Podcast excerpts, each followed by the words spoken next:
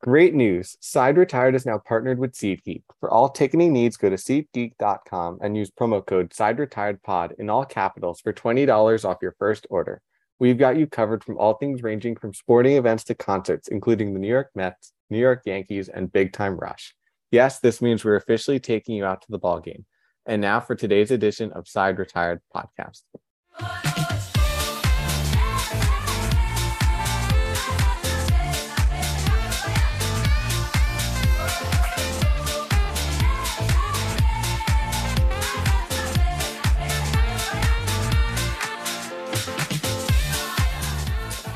Alrighty, welcome back to this edition of Side Retired, the MLB podcast. It is Dylan joined alongside Kern as always, and today we are going to do a little bit of a fun mini episode. I know Kern did a top five Dodgers prospect episode recently that you can check out as well if you haven't already, but it is a little bit of a reunion. I haven't spoken to this guy in probably, like, excluding the conversation we just had before recording, I don't know, five years, six years or so. We'll see I don't know, probably around that time. It was around eighth and seventh grade back at St. David's with Mr. Ryan's hot stove every week. So shout out Mr. Ryan if you end up listening to this episode.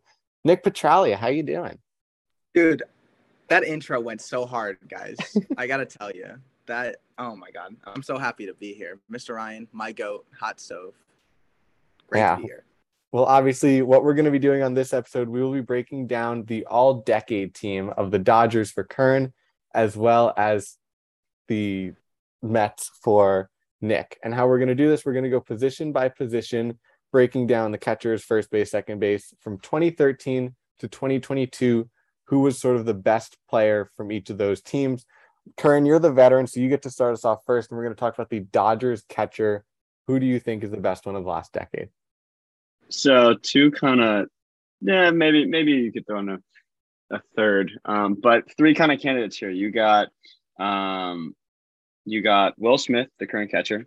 You have Yasmani Grandal, who's with the team from 2015 to 2018, and you have AJ Ellis, who is maybe Clayton Kershaw's favorite personal catcher of all time. Um, I went with Yasmani here. Um, I went back. I hadn't realized Will Smith has been with the team for five years, but he's only been a full time starter for about two or three of them. Um, and there's no doubt if we come back to this in a few years, like Will Smith is the guy. Um, I love him. One of the best catchers, if not the best catcher in baseball. But um, since we're talking about the all decade team, Yasmani was an all star um, and had three seasons with 20 plus home runs um, on top of outstanding defense. So I went with him as my catcher.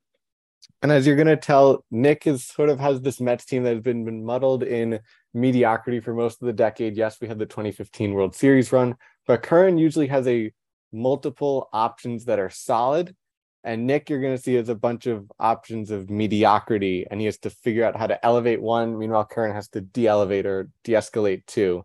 So, Nick, I'm basically digging through a dumpster. Yeah, who's the catcher on this team? So a lot if you're a Met fan, or even if you're not a Met fan, our catching has stunk for the last since Mike Piazza, essentially, right? So when I was looking, I just I knew who was gonna be essentially, but I just looked through and I saw that God, those guys are awful.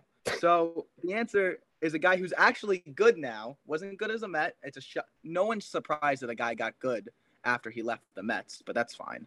Uh, it's Travis d'Arnaud listen, he his best season he bat 270 with 12 home runs with a 825 OPS, which if that happened for the Mets today, we'd win 120 games.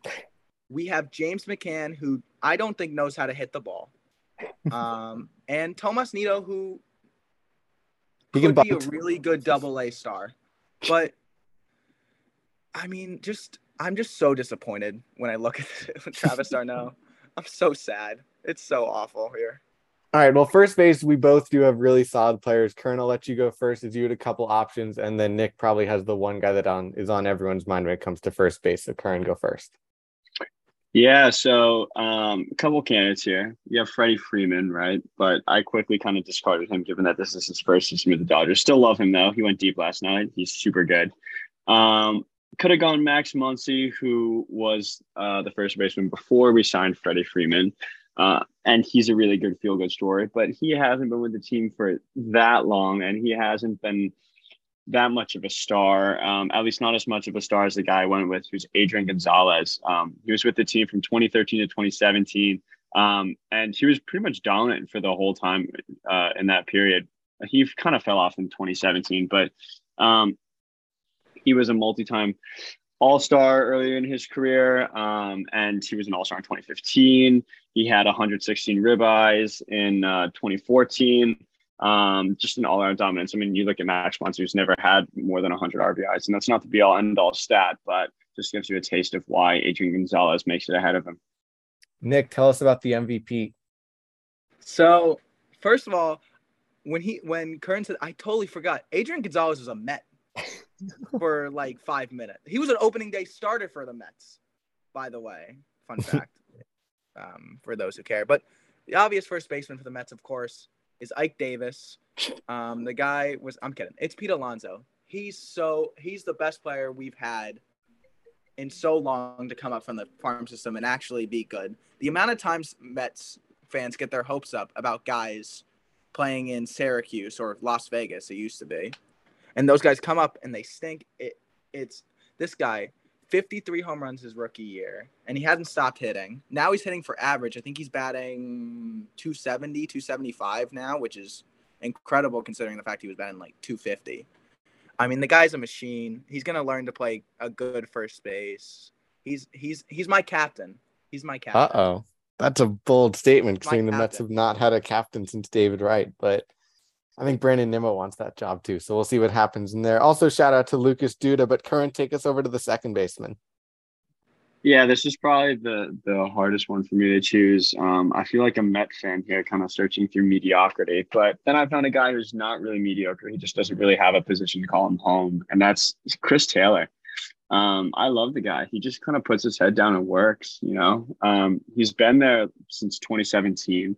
He was an All Star in 2021 um, especially in, in the 2021 postseason. I mean, he walked off against the Cards, which was one of my favorite single uh, moments ever, screaming in my room at 1 a.m. Um, he then proceeded to hit three bombs against the Braves, which we ended up losing that series. And I hate the Braves, but we, he kept us in that series, which is still super fun to watch. So even though he plays a lot of outfield, I didn't really see a good secondary option. Um, so yeah, CT3. All right, Murph or McNeil, Nick. So this is where the trend starts to begin, and people are going to start to hate me, which is that I'm a homer for that 2015 team because it was the first time I had ever seen the Mets be anything close to good, right? So, yeah, if you look at statistics, maybe it's Jeff McNeil. We haven't had, I mean, the guy's batting 320 right now. He's never bats below 300 except for 2020, but 2020 is not a real season because Dom Smith was an MVP candidate.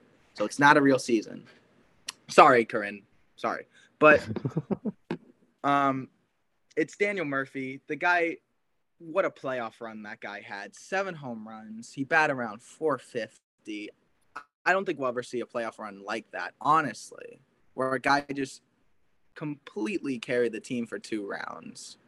Um, even though his best play, his weirdly I don't know why, but weirdly, the, his best play for me was when he stole third base in Game Five of the, of the uh, NLDS against the Dodgers because it was like two two, and I believe he got us into scoring position and scored. But he's awesome. Um, of course, he left the Mets. Another guy who left the Mets, second guy on this list who left the Mets and became really good. He was really good as the Nationals. Um, yeah, Jeff McNeil's fine, but you know, maybe Jeff McNeil's an all star, but Daniel Murphy has my heart.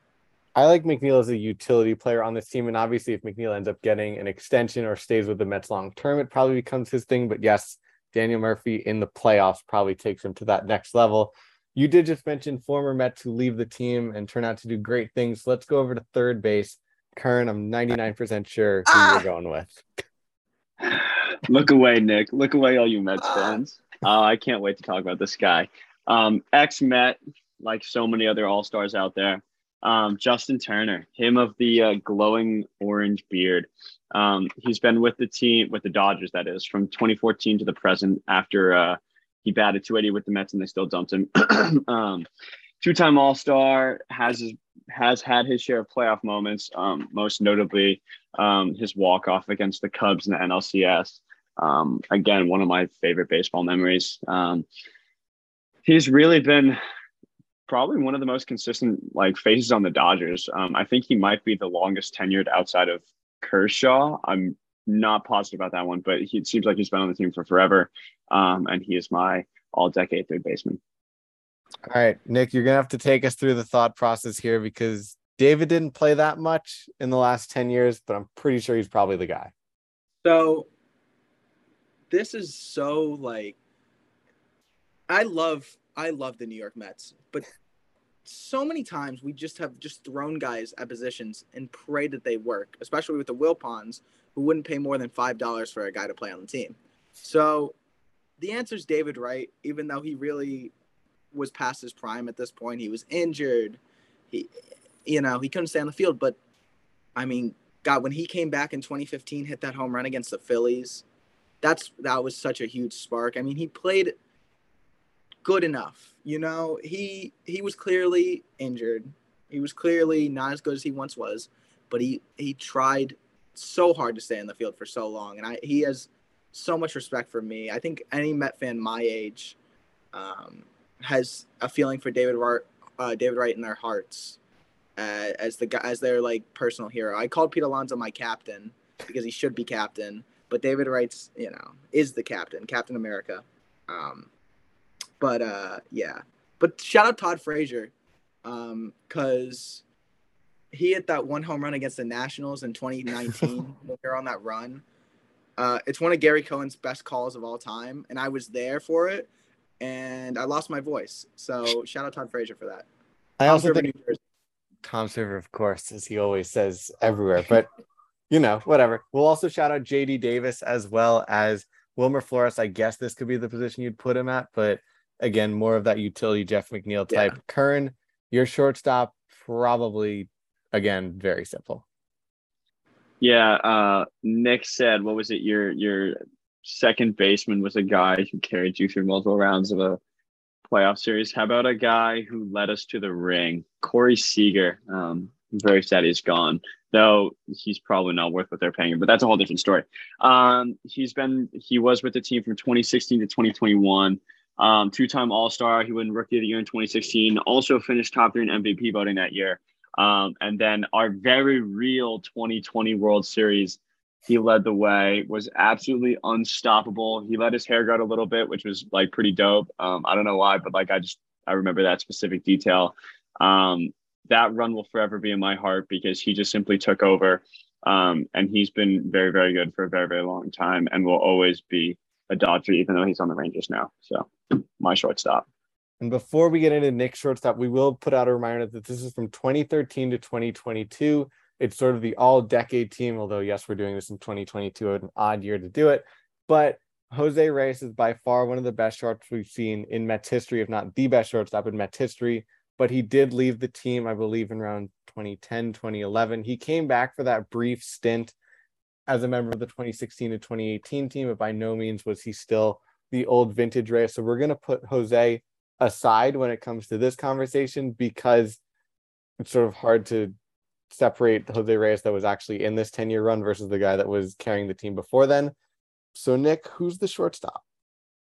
So, yeah, like you said, Jose Reyes uh, is the immediate guy when you think of Mets shortstops. He came back, and really, we needed him and he really helped us make that 2016 wild card game, which will forever haunt me. Um, but this was hard because Lindor is probably having one of the best seasons by a Met shortstop of all time, if not the best. You could argue, for sure.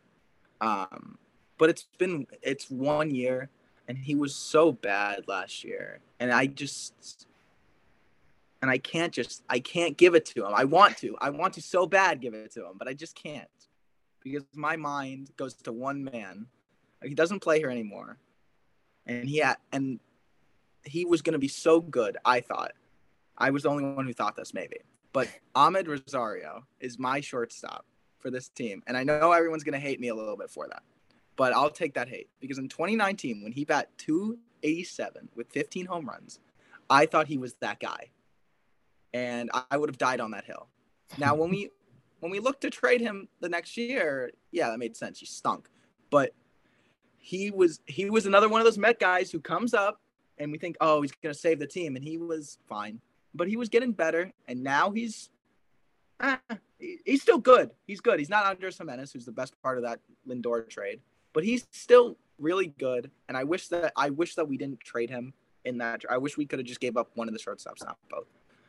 But uh, yeah, Amed Rosario, only guy to have a walk-off home run in Yankee Stadium, not playing for the Yankees. Look at that. That's a weird 2020 piece of history right there. But also shout out another guy that was part of the 2016 Mets team. He had that epic moment against the Phillies Asdrubal Cabrera. He could have yes. made an argument for this spot. Maybe again, Wilmer Flores gets thrown in there. Oh, uh, shout out Ruben Tejada, who of course killed. Curran, we have a beef about that one. Yeah, but again, Mets mediocrity have to pull someone up rather than Curran, who's like, yeah, it's Corey Seager. We've had him for the last eight years. But and of course, you replaced him with a guy like Trea Turner, who could work his way onto this list as well as Lindor if they stay long term. Lindor is staying long term, but we'll see what happens with Trea Turner. We are running towards that 20 minute mark. So, Nick, congratulations. You're going to have to come on for a second episode to do the pitchers. So, let's wrap up this episode by just talking about the outfielders. Curran, name your three guys that made your starting outfield for the Dodgers all decade team. Well, first off, I don't, I don't think, and I'm not entirely sure I want Trea to stay, but that's a whole different conversation. Um, he wants Lindor money, so we'll see. And we all know that Lindor is probably overpaid. But uh, anyways, hey. on to the outfielders. Hey, um, Cody Bellinger. I know you hear the name and you're like, wow, he sucks. Um, but you look at his resume and it's actually astonishing how good he used to be, which only makes it sadder that he's not that good now. But um, he was called up in 2017, was Rookie of the Year, um, was NLCS MVP in 2018. Uh, obviously, had one of the single greatest seasons of a Dodgers outfielder MVP in 2019. Um, and then he fell off a cliff, but he's continued to produce in the postseason. He hit the single most electric moment of my Dodgers fandom when he hit uh, his home run off Chris Martin, who's now his teammate, by the way, in 2020. Um, I again lost my voice, even though it wasn't the stadium. That was insane. Um, he hit, he drove in the game-winning run against San Francisco last uh, last year in the postseason, and then hit a gigantic three-run shot against the Braves to pull the Dodgers out from a uh, a certain 3-0 hole. Um, so yeah, gotta be him at number one. Yasiel Puig. Um, he was with the team from 2013, 2013 to 2018. Um, he had two five war seasons. Um, he's a goat, like just straight up. So much fun to watch play. Whether he's licking a bat or pimping a home run, he's a beast. Um, and then last but not least, I went Mookie Betts, and I could have gone Kemp here, um, but I don't know. Maybe it's a little bit of recency bias. Kemp was kind of tailing off there at the end. Um, while Mookie is the future and the face of the Dodgers, he's locked in long term um, helped us win a real ring. Again, I'll repeat it. Um, his first season with the team, and is now uh, breaking his own home run record this season. So that's my three. All right, Nick, take us home with your three outfielders for the Mets All Decade team. All right, I'll try to keep it short and sweet. But first, I think is an obvious one is Yoenis Cespedes. I mean, the guy for about a year and a half was probably the best Met of the deck of this decade. Um, when he first came to the Mets in that magical 2015 run, the guy hit uh, 17 home runs, uh, batted almost 290, and he was exactly what they needed. They needed their offense wasn't great. They had great pitching. They needed a guy who could hit the ball 450 feet, and he could hit it further. Um, did he run into some problem with boars? Yes, there were there was a boar incident, but if you take that away from him, and also the fact that he just like kind of went missing for two days, uh, the guy's a great and he's a Met legend. Um, and my next outfielder was almost a Houston Astro, which was exciting. Um, the best swing in baseball, in my opinion, uh, Michael Conforto. Um, one of the few Met prospects who comes up and is really good. I mean, he again, a guy who came up came up in 2015. He was what when Brett Baty came up this year, if you're a Met fan and you know this, when Brett Baty came up this year, we were all comparing him to Michael Conforto. We thought, oh, that's our Michael Conforto. You know, he's going to come up, he's going to hit big home runs for us, he's going to bring that youth spark. Uh, Brett didn't do that because Brett, you know, got injured. But Michael Conforto has every Met fan's heart. We're really sad that he's not on the team anymore. Scott Boras's fault, maybe. I won't talk about that, but um, we're sad about him. And then the last two guys are it's kind of a tie because the Mets center field has has always been and Carlos Beltran left and we had, you know, Angel Pagan was the next guy. So I went with a tie between Curtis Granderson and Brandon Nimmo. And the reason is Brandon Nimmo is probably this season having a better season than Curtis Granderson ever had as a Met, right? But it's been for one season.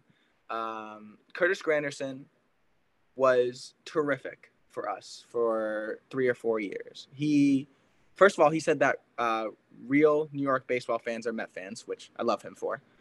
Um, and he pretty much carried us for a month in 2016 to help us make the playoffs. And had one of the best catches I've ever seen in a playoff game. I mean, Brandon Nimmo, like a week ago, topped that with one of the best catches I've ever seen in my life. But um, Curtis Granderson, Brandon Nimmo, two guys who embody being a New York Met. Hustle, heart. Just love those boys, man. I really do. I Well, really do. Fun fact about Michael Conforto: I was actually there in Citi Field for his debut. But uh, yeah, Oh, Look at that. Yeah. Well, of course, we hope you enjoyed our conversation. Nick Petralia joined us to talk about the New York Mets. Curran Shestag gave his Dodgers lineup. Again, tune in probably maybe next week or the week after. We're going to do starting rotations and bullpens for these two teams, but definitely be on the lookout for that. As well as shout out to St. David's, Mr. Ryan. I hope you're Yeah. enjoying, and hearing this nice hot stove reunion between Nick and I. And hopefully, we'll see if we can get a couple other guys on in the future. But make sure to check out the Twitter, the Instagram, the YouTube. Lots of great content there, as well as a fun interview with a Chicago Cubs prospect this Friday. So for Dylan, Kern, and Nick, as well as our regular co hosts James and Jack, until the next time, the side is retired.